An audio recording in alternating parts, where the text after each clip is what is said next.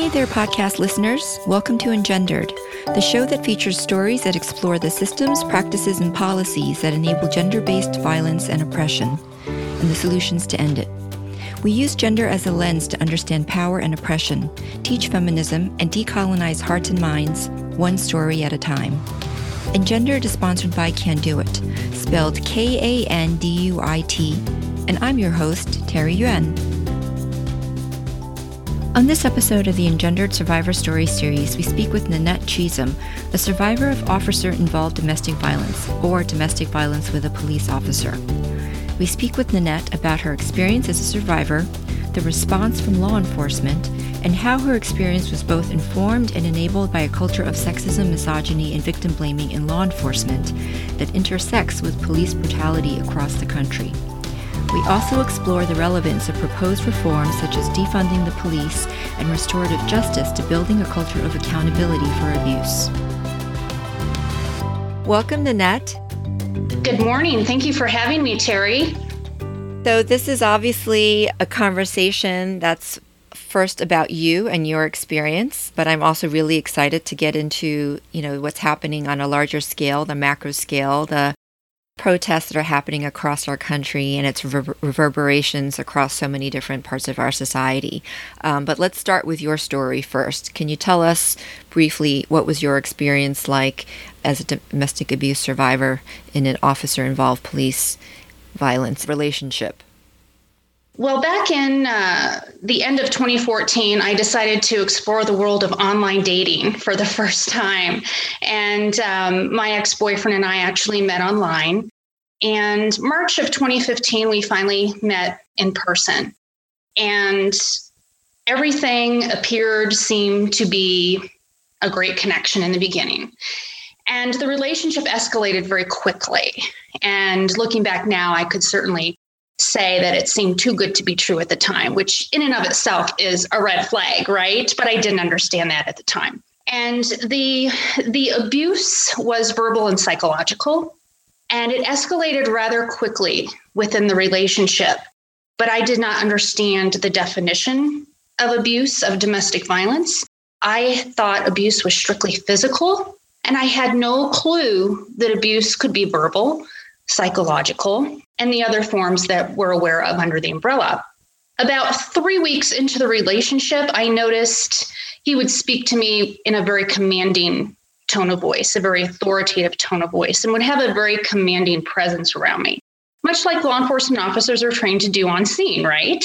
Well, that that carried over into the relationship, and there was um, a lot of a lot of gaslighting, a lot of psychological manipulation, uh, your typical abusive relationship where things are easily twisted around uh, back onto the survivor.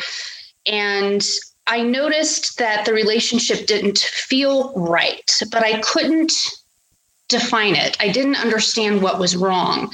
So, being a person who traditionally has been a people pleaser, so to speak, um, I thought I could make things better. And I excused away a lot of his behavior and blamed it on his job specifically. I think we all know that being a law enforcement officer can be very stressful. And there are a lot of things that they do have to deal with on a day to day basis that I certainly would not be able to deal with. And so I had a lot of respect for that and gave him a lot of leeway and made a lot of excuses for his behavior um, I had a girlfriend who whose husband was in law enforcement, and I kind of started confiding in her and talking to her about his behavior and the way he was treating me and dismissing me. And she she couldn't relate. She said her husband is not like that, so that is not her experience. And so I started to kind of shift and see things in a different in a different light and think, well, maybe maybe it is him and so there were times when I would call him out on his behavior and his treatment of me. And he would always excuse it away or turn it around on me. And we had many incidents where he was starting to escalate in terms of, you know, specifically one time he was very upset with me because I didn't leave a restaurant when he wanted me to leave the restaurant. I was actually in the middle of eating my salad and he wanted to leave right then and there. And I thought it was a joke. Uh, but he wasn't joking. And uh, he made me get my salad to go. We proceeded to go to his vehicle, and he proceeded to yell at me in the car, telling me that when he tells me to do something, I better do it. And he proceeded to pound his fists on the steering wheel. And that was a moment that I'll never forget because it's it scared me. It was the first time he actually made me shake. How far into the relationship was this at that point? That was 4 months into the relationship, the steering wheel incident. And it shook me to my core, literally and figuratively. And that is when I started to shift a little bit about 4 months in and started to kind of wonder who is this man? Who is he? And there were other incidents where, you know, he wanted to force me to be a mountain biker. He's a mountain biker. He loves to mountain bike, but he wanted me to love it as much as he did or does. And I was not feeling it. And he was very forceful and intimidating. Um, he, he gave me lessons, he made me take lessons with him. And he said that if I didn't enjoy mountain biking in a very stern tone of voice, it's going to be a problem. Now, how does one interpret that? Well, I interpreted it both ways either the end of the relationship or as a, as a threat that something bad would happen if I didn't like it, didn't enjoy it. So there was a lot of that coercion, there was a lot of intimidation, and just a lot of um, kind of a paternal attitude towards me, like I was a child and he was my father. And so, approximately seven months into the relationship, you know, I started to take a harder look and became curious about him and who he is. And so I Googled his name online one night and I didn't find anything. And it still wasn't sitting right with me. And so uh, I decided to Google his nickname. And I found a, a public profile for a dating website. And it it immediately this sense of dread and, and my, my my stomach, my heart, everything just sank. And I knew something definitely was not on the up and up here. And I confronted him, and of course, he denied it and came up with all sorts of excuses, which logically, in that moment, I can look back and realize I wasn't buying it. And, I, and it just didn't feel right to me. And actually, two days after I confronted him and he denied it, I was sitting at work one day and he sent me a text message while I was at work saying that you know he contacted the dating website and they took the link down and uh, his it was an advertisement and he didn't give them permission to use his his image as an advertisement. I mean it was this whole big story. And then at the end of the text message he wrote something to the effect of having said that i don't think this relationship is going to work out because you have trust issues. Were you struggling with that gaslighting or at the time did you were you easily manipulated by it? Like did you did you believe it and internalize it? Like oh my god i do have trust issues. What's wrong with me? No actually i knew i didn't have trust issues because at that point i was so far into really questioning him and who he is and my body was physically reacting to the signals that I was getting that I knew it I knew it wasn't me. I knew it wasn't. And after some time went by after the relationship ended, I I started to question was any of this real? Was did any of this even happen? And it was just this really surreal experience that I'll never forget. And you know, I looked at it logically and I said he flipped it back on me and then I thought about it a little bit more and I thought, well, you know, if you think about it, after the the coercion and the gaslighting and the intimidation and and the chastising and the power and control issues and not feeling right about him, well, at that point, yeah, of course I was starting to have some trust issues, obviously. Hello. But you know, that was pretty typical throughout the entire relationship. And I have I have so many incidents that I wrote down and I still have that list to this day and speaking of that list, I initially created that list to vent and to never forget and to process. After the relationship ended uh, September 17th of 2015, several months went by and to continue the process of processing, I wrote an email to his chief of police and I had no intention of sending it. It was just a way for me to like get it out. And I kept that draft in a file. And probably about six months after the relationship ended, I was still kind of struggling with him not being held accountable, as all of us do. You know, we want the abusive person to be held accountable. And about six months afterwards, I opened up that draft and I reread it and I and I fixed the grammar and I fixed the spelling. And I made a decision right then and there. The universe aligned and said, send it. And I sent that email to his chief of police, and it highlighted what had been happening to me during the seven month period that he and I were together. And I hit the send button, and I felt a sense of empowerment, and I felt felt a sense of relief. And I didn't expect anything to come of that email at all because by that point I had already started researching officer involved domestic violence and had already reached out to other survivors that I came upon or they came upon me online. And I realized, you know, for a lot of OIDV survivors, it's very rare to get justice because of the thin blue line and because of the brotherhood and the connection. And I was surprised about a week later, an investigator from a neighboring D- county, a neighboring DA's office, reached out to me via email and said that he was opening up an investigation into this. And do I want to talk? And I said, absolutely. And I was actually shocked, not only that he had reached out to me, but for an abusive relationship that did not involve physical violence. It was strictly verbal and psychological. I was surprised. And when I present at conferences or I speak to sororities or I speak to law enforcement, I always make a point to to applaud that particular chief because I thought he would just file me away and nothing would come of it because it was verbal and psychological and not physical.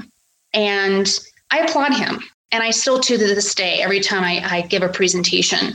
So I met with that investigator and I spoke for an hour and a half, and he just let me talk. And I left that meeting and drove down the mountain back home, and I felt this huge weight had been lifted off my shoulders because someone that had power and control over my perpetrator knew or was advised what had happened behind the scenes and who his officer is behind the scenes, behind closed doors. And I had an option. I could read the report because they needed to talk to him as well. And the investigator said, We will talk to him as well. And I could read that report. And I thought hard about it for days. And I decided I didn't want to read the report because at that point I had made so much progress compared to where I had been six months prior in my healing. I didn't want to read the report because I didn't want to get angry. I was done being angry. I wanted to just move forward with my life. And I knew that his version would be full of manipulation and half truths and lies. And I just didn't want to go there. And it was the best decision I ever made because that incident was exactly what I needed to move forward and to heal. So I do not know specifically if he was terminated because of what he did to me. But what I can tell you is that he is no longer employed at that department. And the last I knew, he was no longer employed as an officer of the law in the state of Colorado. When you decided to end your relationship, you said you dated for seven months. What mm-hmm. was that experience like? Was there resistance on his part? No, no, no. He's the one that actually ended it, remember, because I had trust issues. Oh, so I thought that was just a conversation. And no, then no, no, that was it. That, that was, was, his. It. Wow. So you were very lucky. I was very I lucky. Mean, uh, you know, in the context of all of this.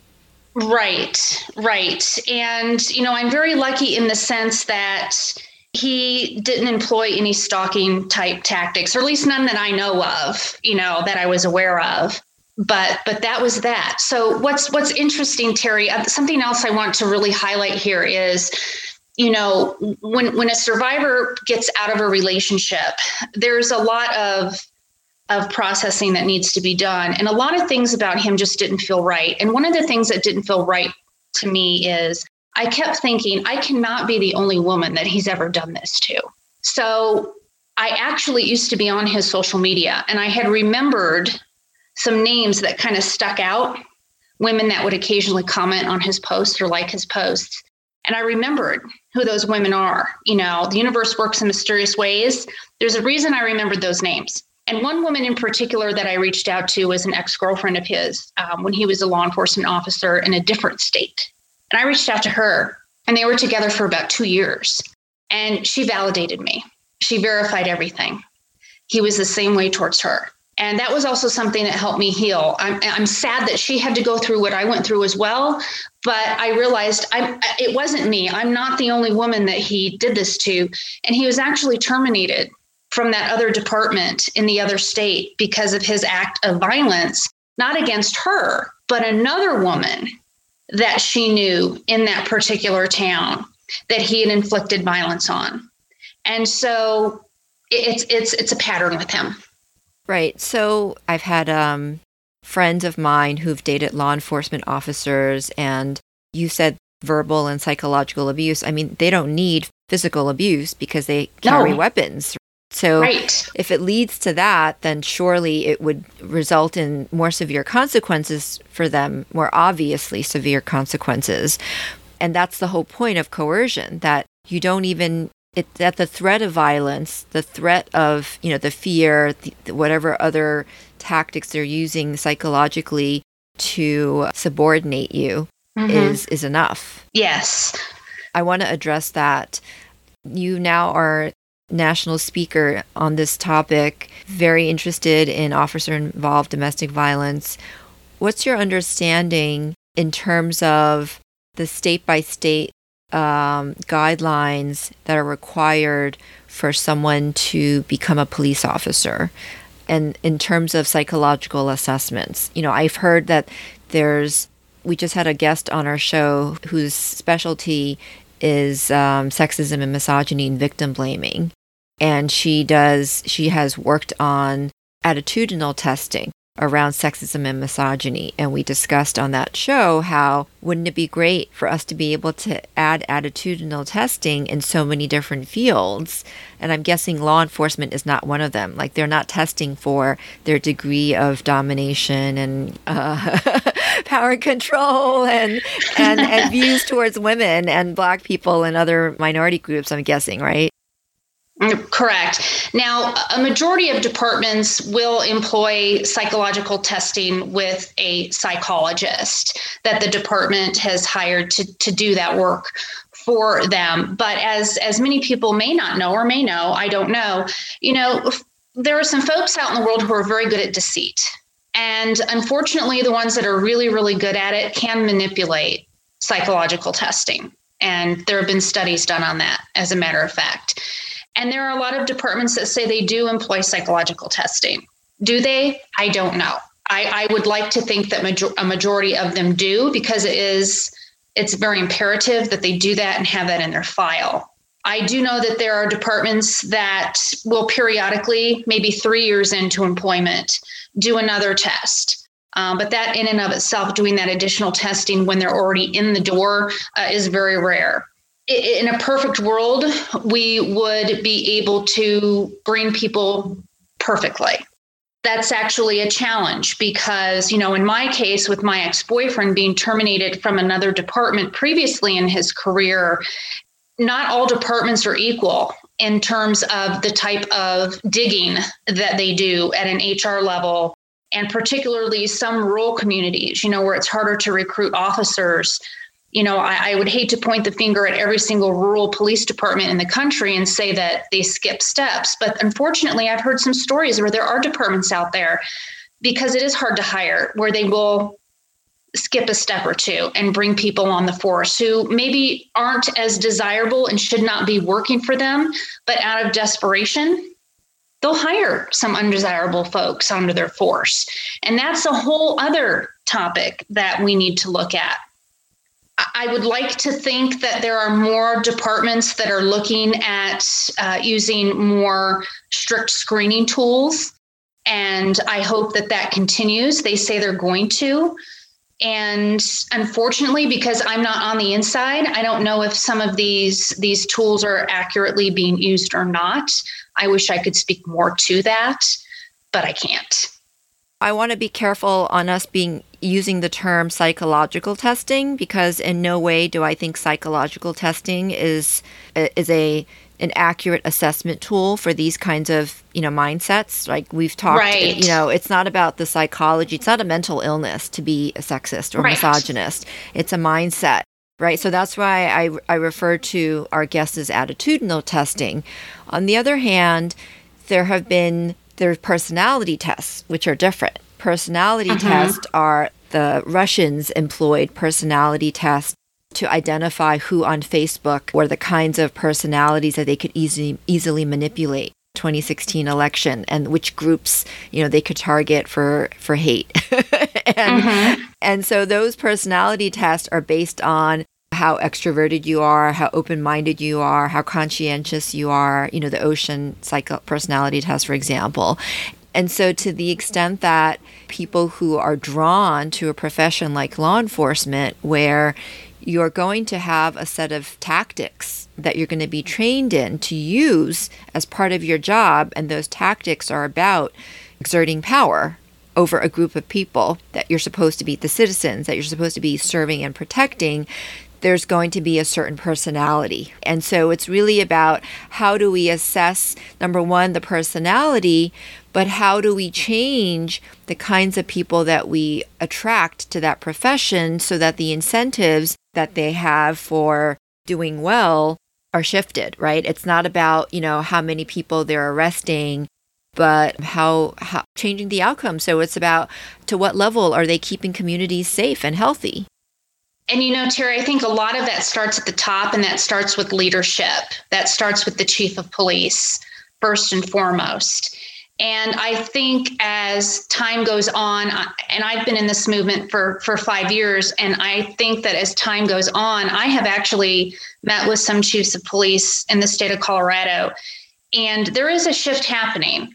Um, it's not happening fast enough for me, but there are some chiefs out there that are a little bit more progressive in their views. And I don't necessarily mean progressive politically, but a bit more progressive in their views about the types of folks that they're hiring on. And there are some chiefs that are very cognizant of the fact that that profession does draw folks with power and control issues.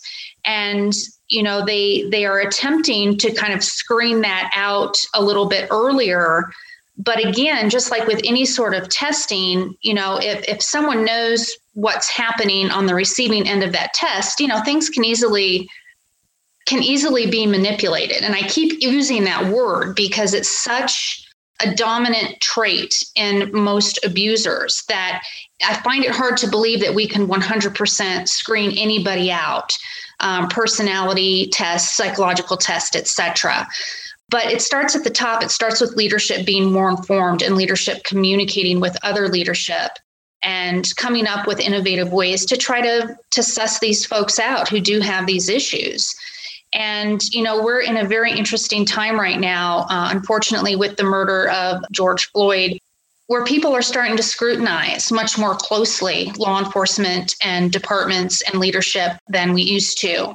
And so, in that sense, I think it's going to force some departments to have to really take a look at at how they need to reassess what they're doing and during their hiring practice and and keeping on top of folks after they've already been hired and walked through the door and hold each other accountable and have a zero tolerance policy for any sort of abuse of power and to call that out or intervene when they see it or hear about it and empower their other officers to not feel fear or intimidation if they do choose to speak up about a fellow officer who is employing tactics that are abusive on the street or behind closed doors. Well, I mean, that's kind of besides a culture shift, which is big, um, it's also really hard to do because, I mean, I don't have any personal experience, but just from consuming television and films, if your partner is corrupt and he carries a gun and you know he has 10 different police officers behind him who are going to stand by him you don't know what's going to happen one day when you're walking home what exactly. accident you're going to befall upon or your family and so if it's you know layers and layers of corruption not to say that these institutions are corrupt but they're they're certainly not prone to positive change because of the ways in which you know the members of those institutions can hide behind violence and intimidation. Correct. What do you propose we can do to start building that culture from the inside, not necessarily from the outside in terms of external pressure? Well, for me personally, what I've chosen to do, I, I actually uh, reach out to law enforcement. And I and I meet with them because I discovered fairly early on that I can talk to this person or that person but until we actually change the culture from within nothing's going to happen. And so what i've taken it upon myself to do is actually meet with law enforcement behind closed doors and just tell my story and share my experience and and help them understand from a survivor's perspective what it looks like when your perpetrator is in law enforcement and all of those barriers to reporting that that happen for victims um, if they choose to report their law enforcement perpetrator and that's what I choose to do, you know, and I occasionally will speak to legislators and let them know about this issue. I mean, that's not a very scalable model. it's not. And, and, and, I'm one person and I'm just doing what I can here in this state to try to make a change because it is such a wall, a, a huge wall to overcome. And, you know, here in Colorado, we just passed um, law that goes into effect in 2023. We have reform. And, you know, part of that is um, ending qualified immunity and requiring body cams. And, you know, that we were the first state to pass a reform bill. And, you know, I'm all about reform. If it can protect law enforcement, if it can protect citizens, I think everyone wins all around. And so, you know, that's that's part of what I'm trying to get people in this state to understand is how ref- how OIDV needs to be included in that reform because it correlates to abuse of power on the street. Abuse of power happens at home behind closed doors as well. So slowly but surely people are starting to make that connection. Right. I mean, I've always said when you look at when you look at organized crime and when you look at I mean one of our guests is was a former chief crown prosecutor in Britain and he prosecuted gender terrorism. So crimes that were you know, included domestic violence and coercive control honor killings uh, gang related uh, incidents sex trafficking child marriage. So all of those fell under the term gender terrorism and you know we've also seen in the US that in Quincy, Massachusetts, there was a prosecutor there, a DA there, who, you know, realized that a neighborhood prison had the majority of the inmates had a history of domestic violence or abuse. And so that domestic violence is, it's like with adverse childhood experiences, is a precondition for setting up a child for future harms in, in terms of physical and mental and psychological relationship and employment disruptions and dysfunctions. And so, to the extent that we can prevent or address domestic violence and create systems of accountability for domestic violence, we can keep it from creating societal harm. Like with mass shootings, I've always said every time you look at a mass shooter, there's some history of sexism, misogyny, or domestic violence that's been ignored. And if we actually did something about it, they wouldn't have harmed other people in society. And so, I guess to the point that you just made about reform, for example, body cams. Lots of police departments across the country have body cams, but they turn them off, right? And what are the consequences? Like, if you're not going to have enforcement of them, they should be fired, right? I think because if they're turning them off, there's something they're hiding, obviously. And so they've already committed whatever those, if, if they fall under like a civil code or something, they should at least be fined and censured in some way. The, just the turning it off it isn't of itself a, a form of uh, obstruction or or a conspiracy to commit some kind of crime. I would uh, interpret it as that as an outsider. And yet police departments across the country are letting police officers get away with it every day. Yes, that's true. You know, and, and like I say when I when I speak, you know, every department can put an officer involved domestic violence policy in place within their department. Only 33% of departments actually have an OIDV policy in place. But the problem is enforcement of the policy. And that is a huge a huge wall that I can't seem to get over. I mean, I can go in and I can speak to law enforcement all day long. I can speak to you all day long. I can speak to program advocates and system advocates all day long. But once I leave the room, if they're not putting into place what I suggest or what I recommend or enforcing what they already have in place. Right. So, in terms of creating systems of accountability, what can we do as a society? You know, obviously, there's a lot of people fighting for ending qualified immunity for police officers, which is the first step, um, where police officers basically are shielded from any kind of civil or criminal convictions, right? Is there such a thing as a civil conviction? I guess so, maybe. Um, so, so, they're shielded from civil and criminal convictions uh, and not convictions, um, claims. Charges. Charges, yes. Charges. and and so, to that extent, yes, it's a first step. But then mm-hmm. you also have to make sure, like, let's say we're going to now be able to go to court with them. You want to make sure that the people, like the judges and the other decision makers, the jury members, are shifted in their mindset as well, that they don't have this police officers, oh, or omnipotent kind of mentality where they can do no wrong and they're if they're testifying they must be telling the truth when we know that's not the case Correct. A lot of juries actually side with officers because I don't know about you, but I grew up, you know, believing that everyone tells the truth and people that wear the uniform tell the truth and they have to be honorable and they have to be reliable and trustworthy. And, you know, I personally have experienced in my relationship that's not the case. That's not a qualifier. you know, unfortunately, all the time in the job description. Um, it, it's supposed to be, but it's not always. Uh, in my case, with my ex boyfriend. And juries have a tendency to believe law enforcement officers over anybody else. And that is a huge barrier when it comes to reporting as well. Uh, when survivors choose or not choose not to report, is the system in and of itself tends to favor law enforcement when complaints come up uh, via the public, whether it's domestic violence or not. And you also have DAs. You know, the system itself is very reliant on law enforcement. They partner together.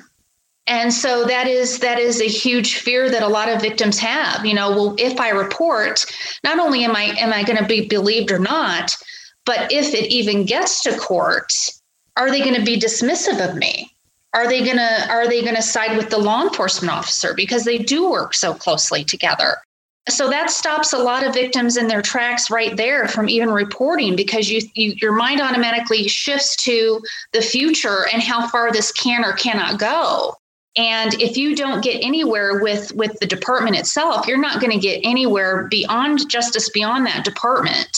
And so you know not only does it start with leadership but it's going to take associations like the international association of chiefs of police you know, they have a model policy that they recommend.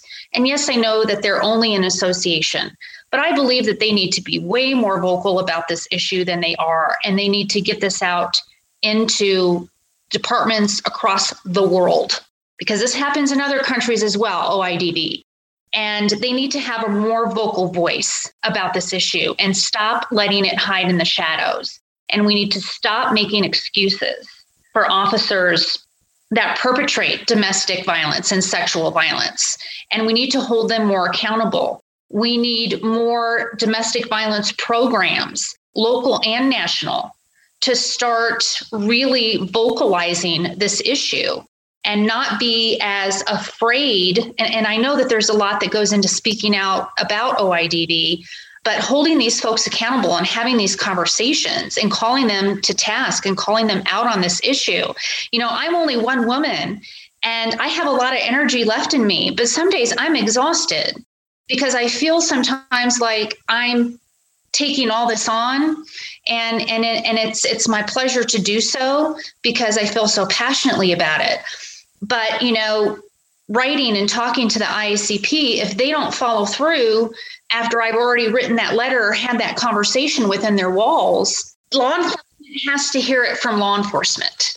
But that's the problem that I think so much of our society has refused to address systemic sexism and misogyny And, you know, even in the nonprofit sector of organizations who are serving survivors of domestic violence and sexual assault, I've been, you know, if you if you listen to my podcast, I've shared very frustratingly how I've been trying since the George Floyd protests to because uh, this is now part of, you know, our discussions in advocacy meetings, I've been trying to say, can we also have anti sexism training? Like everybody is starting at least to make the move towards implementing some sort of anti racism training, which is great, but it's not intersectional if you don't talk about sexism. And sexism is at the root of so many of these you know issues. It's especially when you're talking about sex-based violence and oppression. Like sexism is the root of it.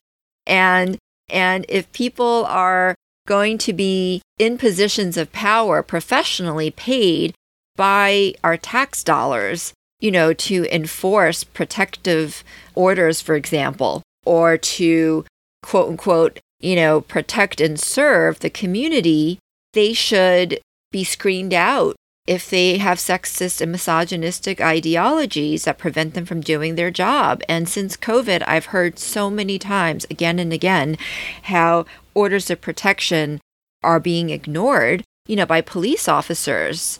Um, and so it's already been determined by a judge when you have an order of protection. Yes, there is some, you know, clear evidence that this person is in danger or is going to be harmed in some way, and this other person needs to keep away you know, and if that's not being enforced, we need the police to step in. And the police are just kind of, you know, throwing their hands up in the air. It's such indifference and, and almost contempt I've heard in these circles. Yes, and unfortunately, I don't I don't know if you've if you've looked into this yet or not, Terry, but there was a case involving Jessica Gonzales um, versus the town of Castle Rock, which was taken all the way to the United States Supreme Court.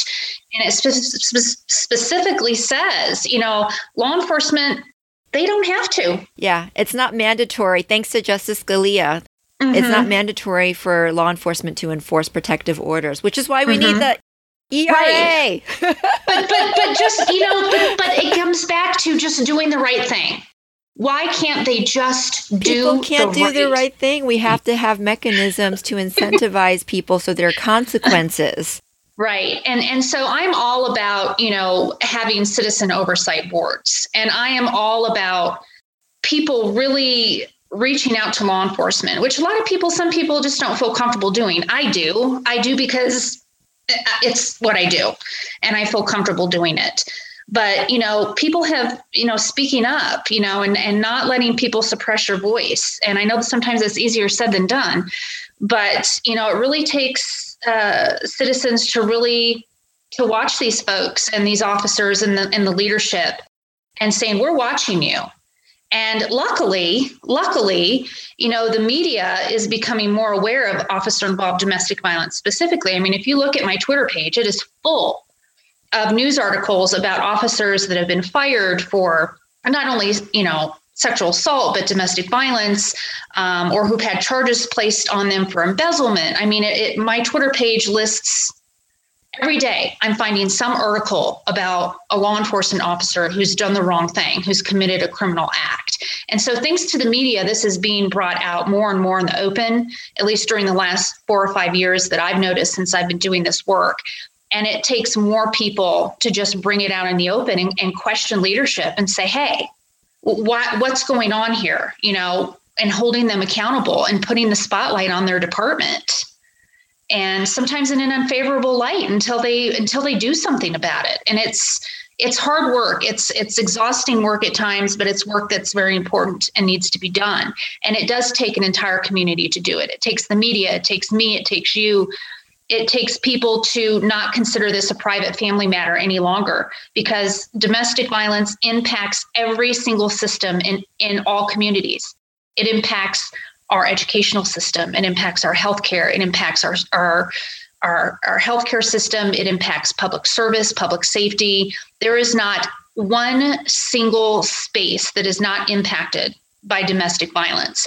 And the level of lethality is even scarier when your perpetrator is a law enforcement officer because they have access to those weapons. They know where the shelters are. They have relationships inside the DA's office and they have a lot of power. And we need to start spotlighting this. I agree. And like you said, it permeates all aspects, all sectors of society. And when you don't take officer involved domestic violence seriously, these individuals are going to go out there and, you know, harm the community. They're going to use these same tactics on others quote, I put that in quote, others, whether it be black people or poor people or communities um, that are dis- disenfranchised in some other way mm-hmm. because mm-hmm. they can. They can get away with it because they're getting away mm-hmm. with it at home. Right, right. And you know, the saddest thing about this is not necessarily what I what I personally experienced. Um, something that I that I really have a problem with is, you know, his abuse of me really, really made it hard for me to trust law enforcement.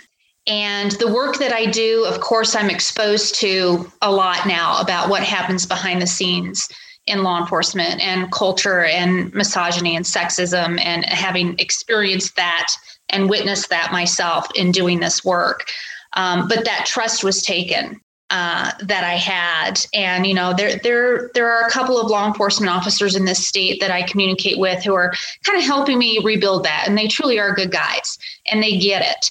But again, there are only one or two guys. Yes, and and I've I've I know anecdotally that from my friends who have been involved with law enforcement, none of them have been positive relationships. They've thankfully ended those relationships, but um, some with you know, some fear still because one law enforcement officer, like you were talking about stalking, was cyber stalking her still and, um, you know, lied about his weapons, how many he had. And, you know, if he lied about it to her, he probably lied about it to his department. And so if one of them were to be used in the commit- committal of a crime, there's no proof that it ever existed. You know, I, would be curious. I don't think anyone's really done a, a study on this, but I'd be curious to see the rate of women that have been alleged to commit suicide when involved with a law enforcement officer. Because I've heard many cases of women that have supposedly committed suicide, like the Michelle O'Connell case down in Florida that happened. Her her ex-husband still has not been held accountable for that and her family the has been really trying hard to get him to be held accountable. But, you know, speaking of weapons, you know, how many women have gotten a hold of their boyfriend's service weapon and committed suicide with it? It happens. And I'd be curious to see what the statistics are on that. Well, I, I think I hear your nuance. There's suicided and there's suicide, and there's probably both, right? Because when you get to a point of despair where nobody in the system can be your ally. You can't trust your police officer, ex husband's supervisor, or whoever is above him or above him. Then where can you turn to? And if you're living in fear, you're living in fear of your life because you're being stalked, cyber stalked, and your child or children are being threatened, and your friends and family. That can make you become very despondent and feel very guilty. And i've you know i know many situations that haven't thankfully haven't led to that outcome but certainly those those thoughts pass through. And and we also see this like in any situation where survivors are not receiving accountability and they're being victim blamed like in the hunting ground documentary on campus sexual assault so many of those stories of the rape victims were told by their parents because they had committed suicide. So this is this is the case across any situation where we need to we need to count those in the data as well, the statistics. Because what I'm trying to do is make sure that we're capturing outcome data in family courts but those outcome data isn't just the outcome of who's getting custody who's whether the custody is getting placed with an abuser but whether the survivor and the children later on they get killed or commit suicide or maybe suffer long term chronic health problems because of the exposure to trauma living with abuse. Mm-hmm. Now, one other point I would like to mention going back to internally at departments, we've got to stop promoting these guys. When a spouse, when a girlfriend comes forward and says, he did this, he did that, he abused me, and internal affairs launches an investigation and you know it's it's credible you know we've got to stop promoting these guys. I can't tell you. I know a woman in Florida, I know a woman in New Jersey, and after their divorces and the accusations, the evidence, evidence, actual evidence was brought to the Department of Physical Abuse, both of their ex spouses ended up getting promoted two or three years after all of this was brought to light. We've got to stop that it has to stop. And again, that comes from leadership and that comes from organizations like the IACP and being very clear. And, you know, legislation, unfortunately or fortunately, has to get involved, but it's getting legislators to listen and take seriously OIDV and not discounting it and thinking that it doesn't happen as much as it does. Well, I also think that I know in New York, I don't know if you've seen the New York City Police Benevolent Association came out and endorsed Trump a couple weeks ago.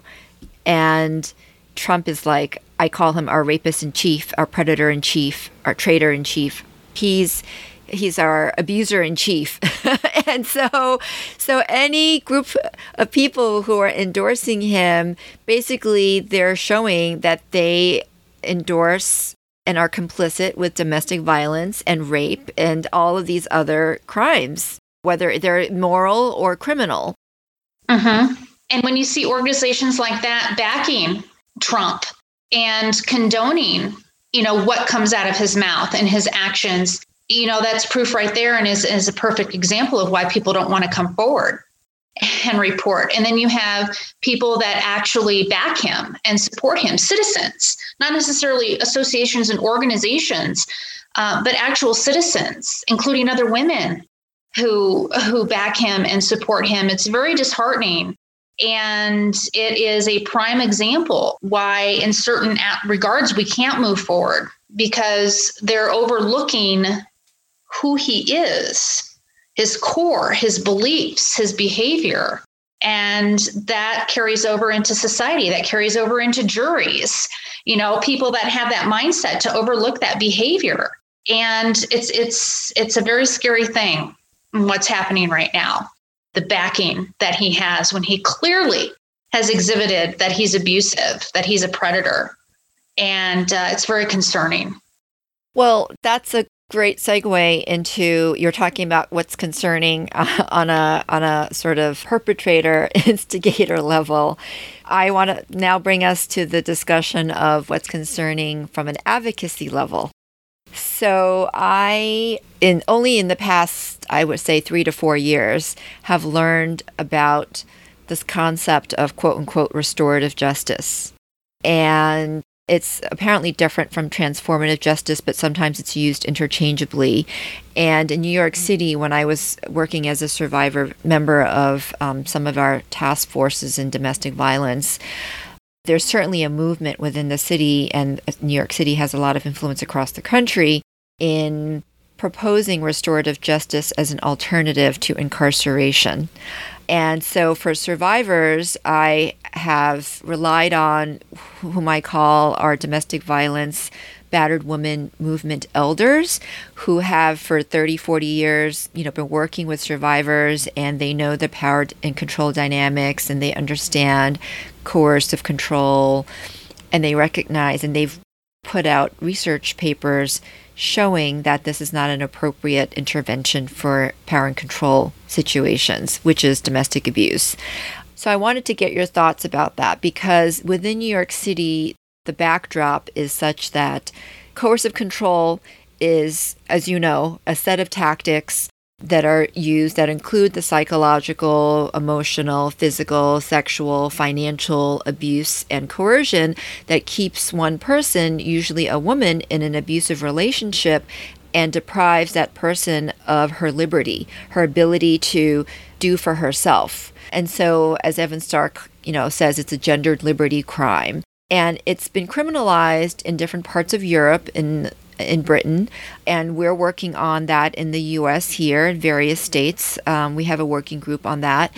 And one of the biggest impediments to that is this idea that, you know, it goes against what's happening in our criminal justice system, which is racist. Like, we get that the mass incarceration was ba- based on the foundation of racist policing. And so, those people who are trying to end mass incarceration, which I support, don't understand that if you criminalize coercive control, you can actually have a stronger tool to do both. You could have a both and scenario where people who are being arrested for domestic abuse under the term coercive control are not going to necessarily only be black and brown men now because those are the only crimes on the books on the penal code. It's violent crimes.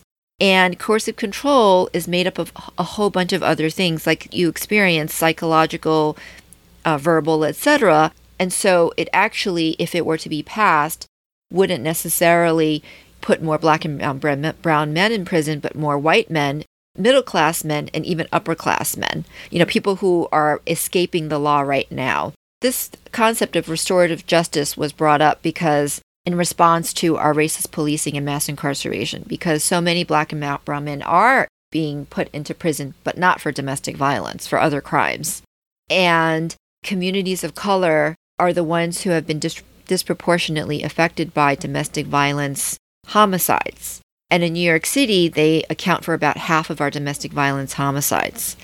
And so what's happening is that a lot of the people, like the DAs, prosecutors are saying we don't want to put any more black and brown men in prison, even if they're doing crimes, you know, they're committing crimes that are domestic violence related. Because these men are victims of systemic poverty and racism, it's unfair to further traumatize these communities of color. So let's offer alternatives to incarceration like restorative justice. And it's based off of indigenous healing circles where people come together and the community has autonomy in deciding what is accountability for that community. And I've been a very vocal opponent of restorative justice for domestic violence only because it's being used as an alternative to accountability and and certainly it should not be used until both parties are outside of any system, whether it's the police, criminal justice system, family court system, child welfare system, any system where they have to interact and there might be coercion going on outside of those restorative justice practices. And so I wanted to get your thoughts about that. What is your familiarity with that? I know in Colorado, what exposure have you had there? And uh, what are its successes or, or failures? Well, let me let me start off by saying that I I believe that people are capable of change.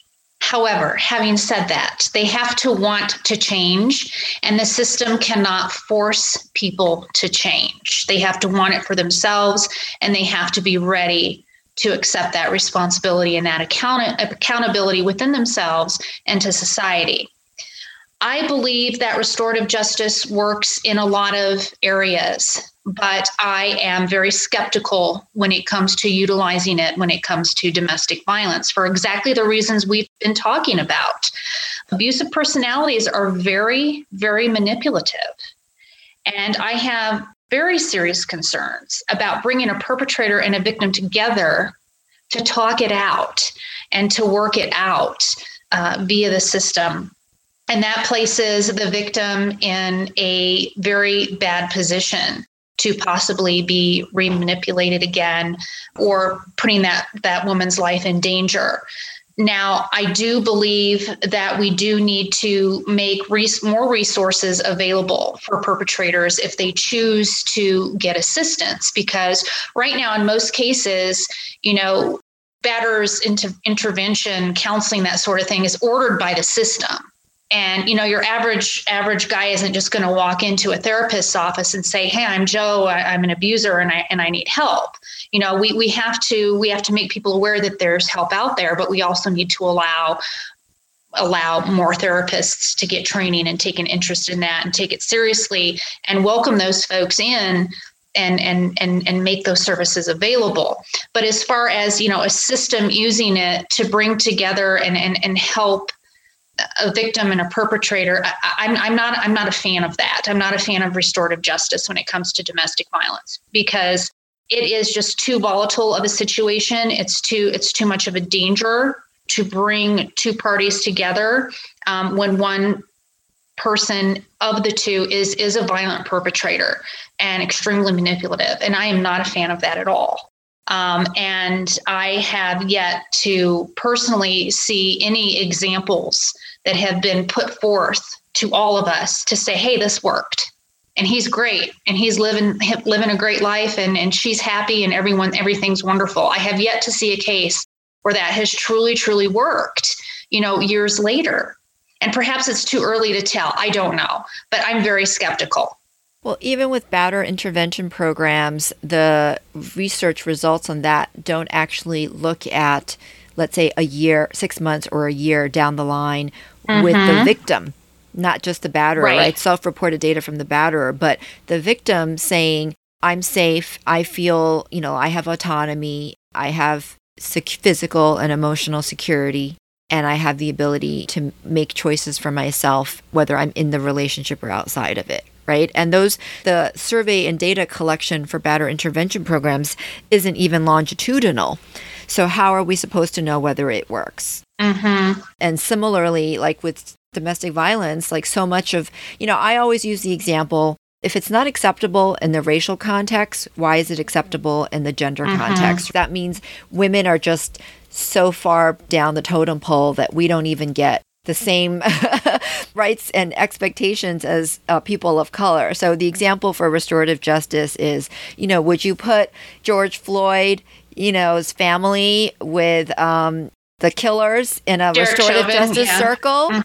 Like, yeah. is that going to be accountability for them?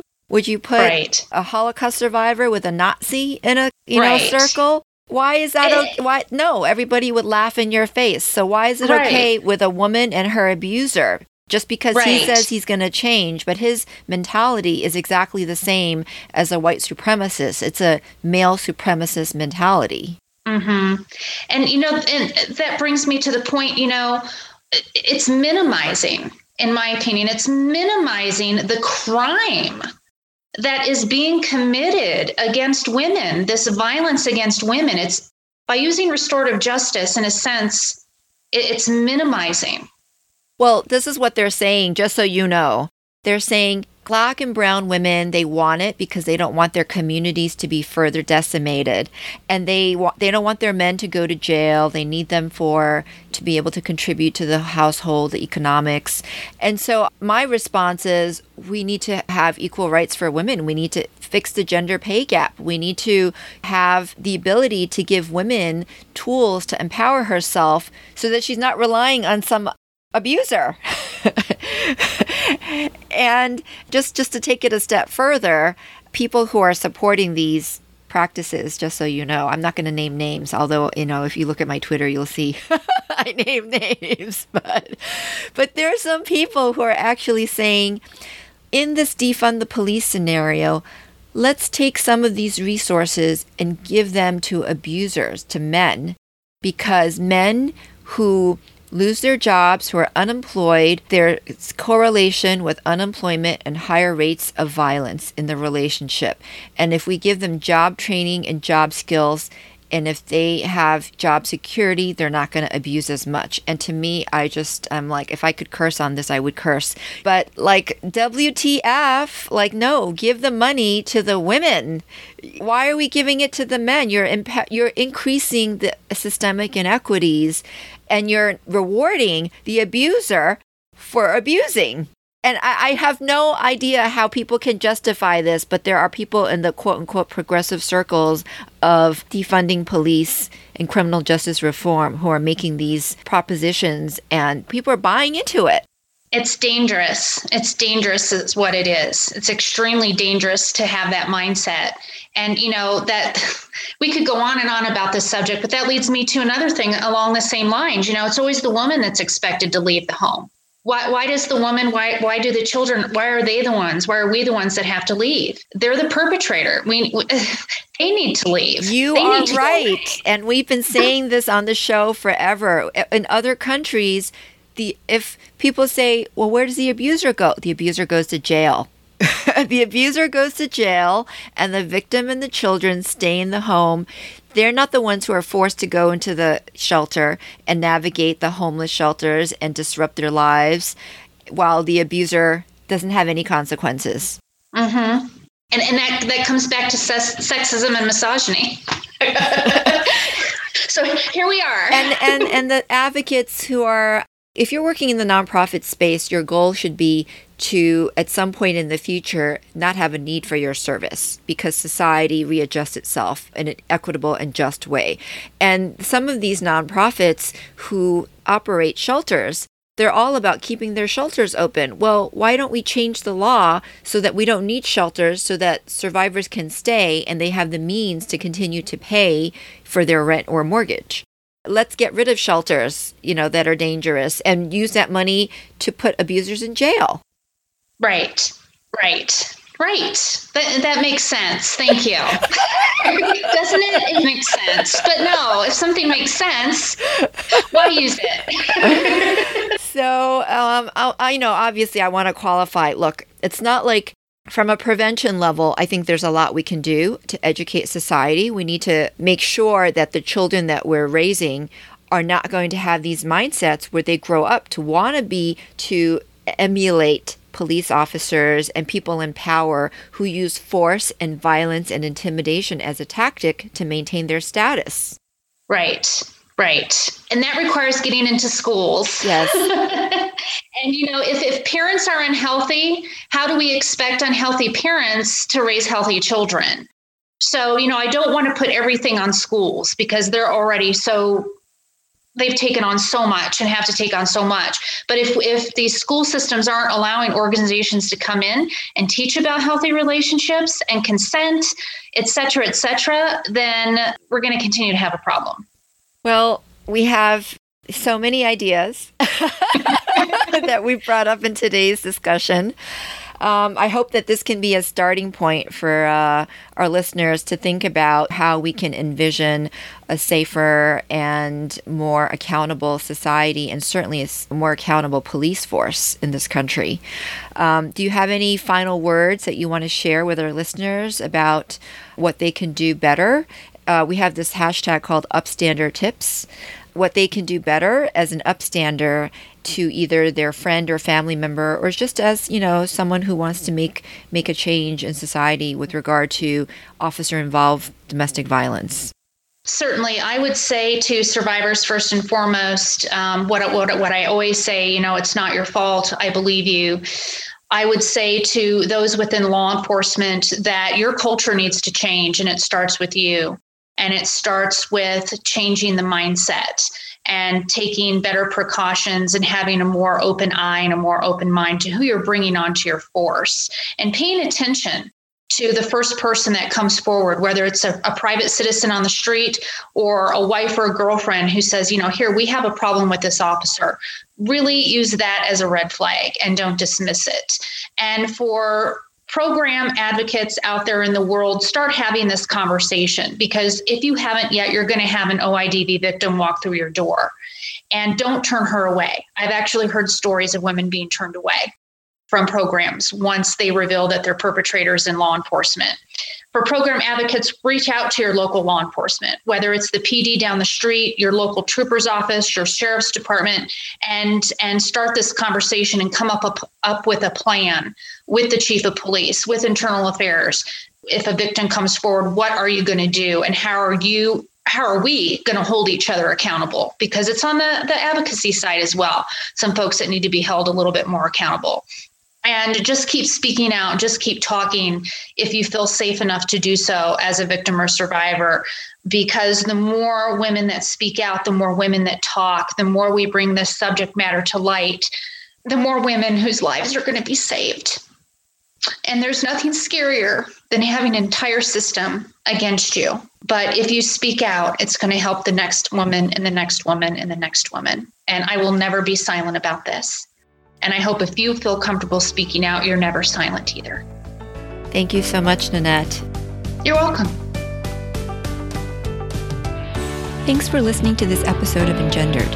The show is sponsored by Kanduit Q&A, a peer-based knowledge platform that connects social service providers in advice, community, and learning.